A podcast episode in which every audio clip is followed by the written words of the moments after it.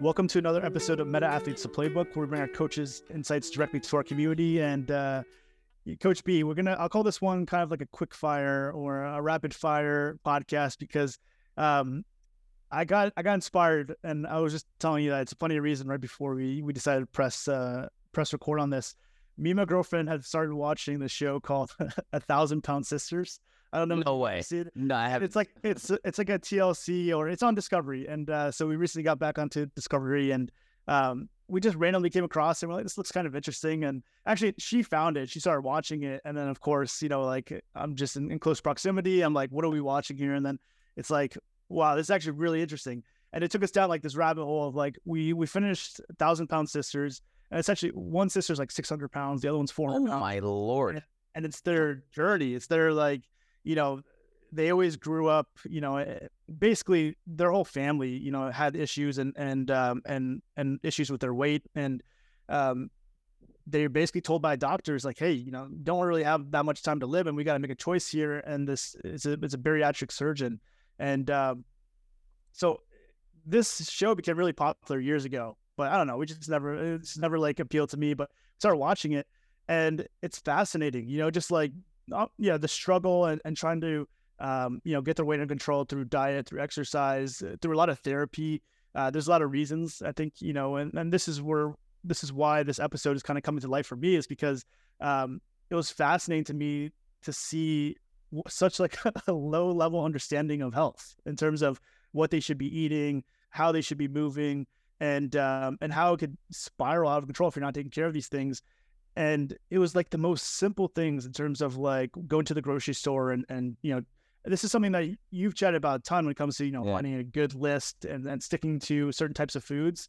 Um, but it was mind blowing to me, like even the family members that you know didn't get to that. It wasn't it wasn't life threatening weight, but their understanding of food was so off. And so um, today we have a, a rapid fire of you know three fitness myths that I want to shoot to you. I didn't share these with you before, but just for you to kind of like quickly debunk them because I think it, one, it's interesting for us to know, but um, I think these are ones that everybody kind of comes across, and unless they're instructed or unless they're um, you know given the proper information, I think it's something that somebody could be 50 years old and still believe that these things are to be true, right? So um, we'll kind of kick that off, but yeah, that's our that's been like a guilty pleasure show for us, and it, it went from thousand pound sisters right into my 600 pound life, which is like Oh my! uh, yeah, I know, I know it's so it's so strange, but it's uh, it's fascinating to see these people's stories and um, and to see the success stories that come from it. And you know, there's a, a crazy stat where it's like, you know, to be 600 pounds and get bariatric surgery, you long term success is about just less than five percent to see long term success. that makes sense.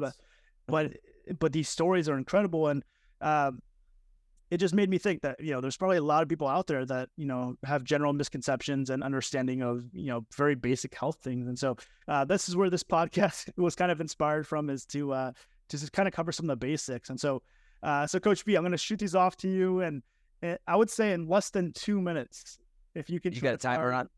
yeah, less than two minutes trying to fire back. Um, you know, just like a, a quick hitter on on why it's a myth and um, and how we should thi- think about these things. So, yeah, Let's do it. I'll, I'll time you on the on the two minutes. So the first one we have, and we'll start the title right when I finish it.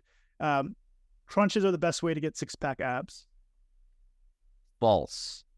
The only way abs are made are in the kitchen, right? So crunches are an exercise used to strengthen basically any exercise that you would do like in the gym, uh, on your own, or just used to help strengthen the muscle that you're going to be able to target.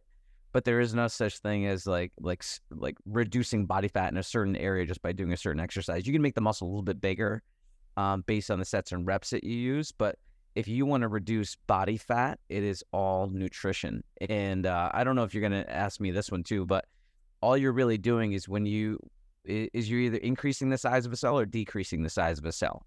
Like muscle cells are different than fat cells.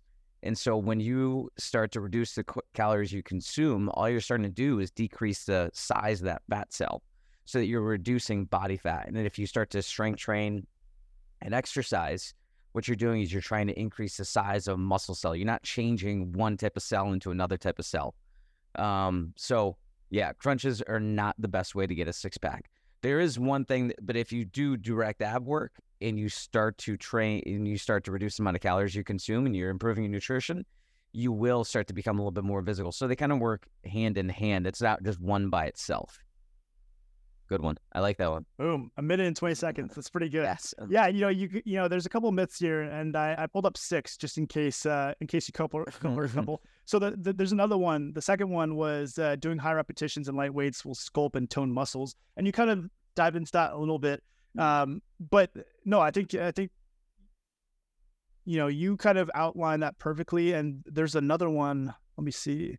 Um, yeah, actually, the other one was spot reduction can target fat loss in specific areas, right? So that was another myth that came up for this, and you kind of covered that too, right? Um, it's interesting to me because like people talk about that, right? It was like, you know, I want to get a six pack, so I'm going to start doing more crunches. Yeah, and and and you know, what you what you spoke on and like it really happening in the kitchen makes a ton of sense. But then again, I also like there's some people, and this is really interesting to me, is like um, it's totally different. But somebody that's maybe a little more heavy set to have like massive calves, right? Because they're they're carrying around a lot of weight, and and so and it's weird because it does you can kind of target that area, right? Like you can literally have like a heavy set body, but then their their legs and their calves are extremely lean and toned, right? And um, so like it's it's on one hand, you know, you can't target your your abs because of a layer of fat, right, covering, but you can target your calves, right? Like that is possible. Well, calves are primarily genetic. It's one of those areas of your body that you either have a high area for uh, hypertrophy or really well defined or really well shaped calves versus somebody who doesn't. Like a lot of that's gen- genetics. Like I remember some people would often get like calf implants because they want to make their calves look bigger. Um, but in another t- sense, like if you are carrying more body weight than you need, your body's going to going to adapt in a certain way. And so, what's supporting your body weight? Your feet, your feet and your lower legs. So they will hypertrophy to a degree because you're putting greater amounts of stress on them. And sooner or later, if if your muscles can no longer adapt to it, that stress is going to go to your bones. And so, mm-hmm. oftentimes that happens too. Is is is heavy set people um, often have feet issues and lower leg problems because they're carrying around more weight and it's all stress. It's all related to stress, right? So if the muscle can no longer adapt to that stress, and it's going to go to your tendons, and then eventually, if your tendons can't handle it anymore, it's going to go to your bones.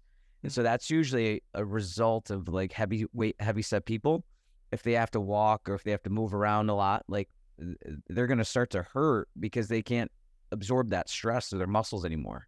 Does that make sense? Yeah, no, it makes it makes a ton of sense.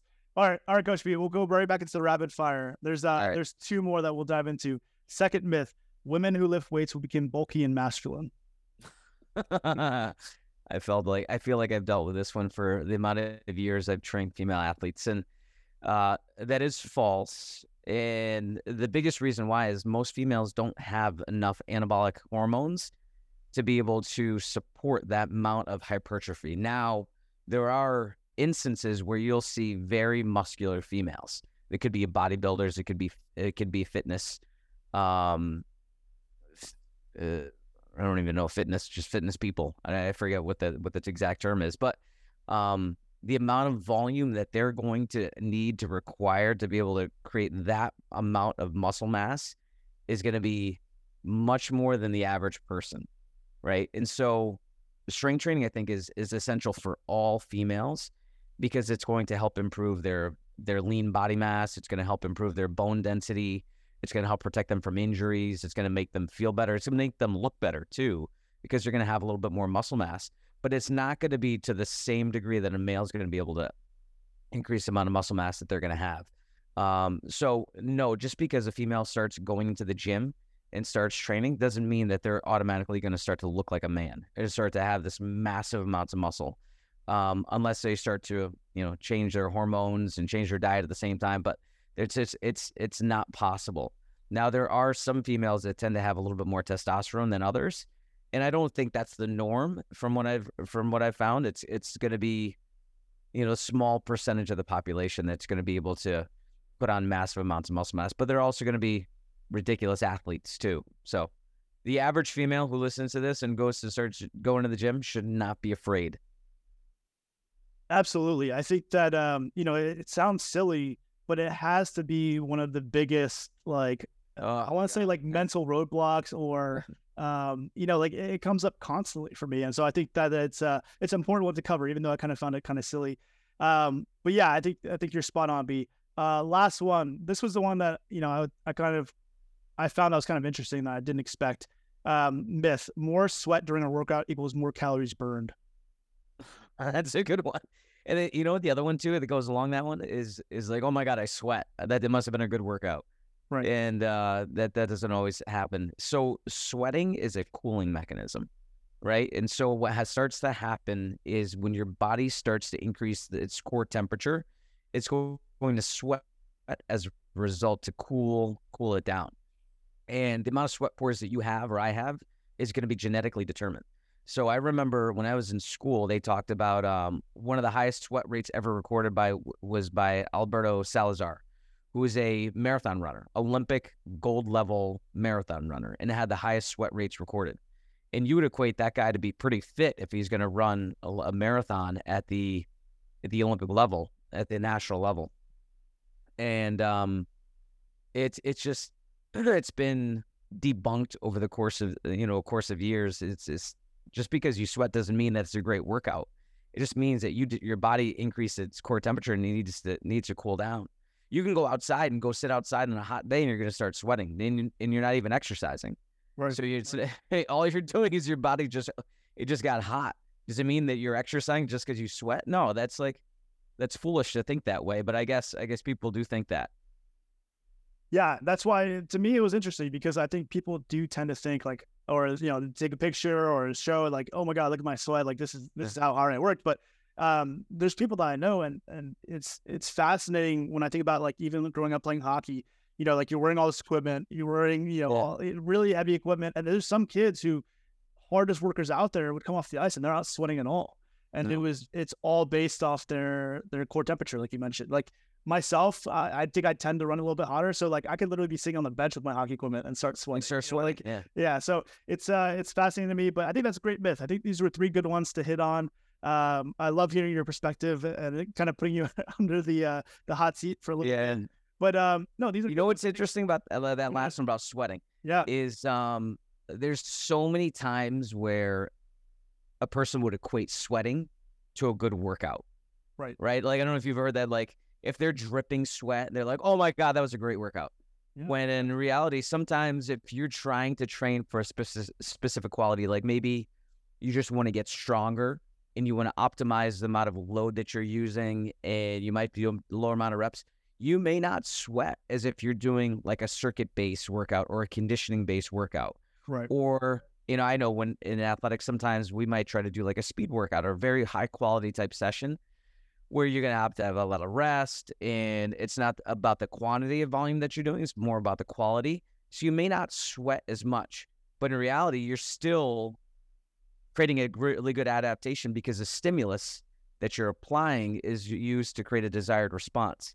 Right. But I always remember like, you know, training athletes and, you know, even like sometimes we train middle schoolers and high school kids and we'd finish like with a finisher or something like that. And it might have been five five minutes of their total volume of their workout where everything else is going to be a little bit more high quality. But they're like, oh my God, it's the last thing that they did. So it's it was like the it they equated that to a good workout. And my old boss, my mentor, he would uh, one of my mentors, he would always say, always leave him feeling wet.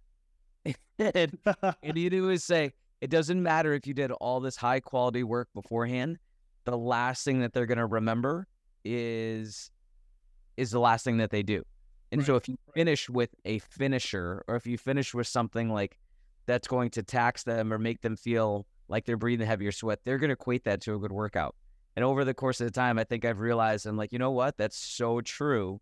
And I think that's where finishers have come from and and uh, finishing sessions with conditioning, like little, you know, like challenges, um, makes people feel like they did something really hard. So they equate it to that. And sometimes that's what people seek, but Yeah. it was a it was, it was a fun thing that I, I always kind of teach my interns and staff is is uh, leave people feeling wet. That's a good one. But it makes a ton of sense. You think about like, you know, the the 50 rep, you know, with just the bar Yeah. or after practice we're doing sprints. You know, at the very you know, last two minutes of practice we're doing sprints. Um, but when you were when you were talking, you couldn't I couldn't help but to think how true this is because I could do a, a lifting session in my garage gym in January and not sweat at all, right? Because uh-huh. it's it's 35 degrees, 40 degrees out there. I'll do the same workout yesterday, you know, not even going crazy, but just the same, you know, maybe I'm just doing like a chest and try, you know, doing a little bit of bench and I'll be sweating like crazy just because of because it's the temperature, right? It's and so I think it's uh, that's a perfect example for me to understand, you know, that this it truly is uh, is just a myth. But um, but also people run differently, right? Like you and I could do the same workout, and I could be sweating my ass yeah, and you could you could be totally fine, right? Um, and so I think that you know it's everybody's gonna be a little bit different.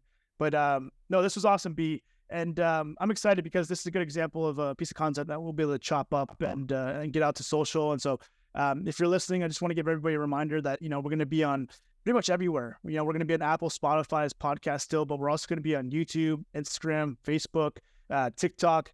We're going to really start having a dedicated push push out content. And so, um, of course, we always appreciate subscribing, listening, sharing the podcast. But uh, if you see our content on social, you know, we would also appreciate for you to share it out there and and, uh, and get some more eyes on uh, Coach B and some of the other coaches. And um, you know, this podcast will go live tomorrow, but we're pretty excited to bring on Kevin Neeld from uh, the Boston Bruins on Friday. That'll be our episode next week, and so um, you know, putting together some some questions and lists, and you know, we'll shoot it out to the community as well to see if there's any questions from the community. But um, yeah, really look forward to diving into your guys' relationship and uh, his experience at the NHL level, and obviously, you know, the Bruins had unbelievable season.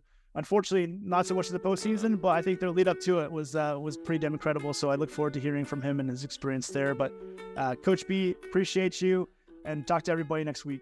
Thanks, Drew.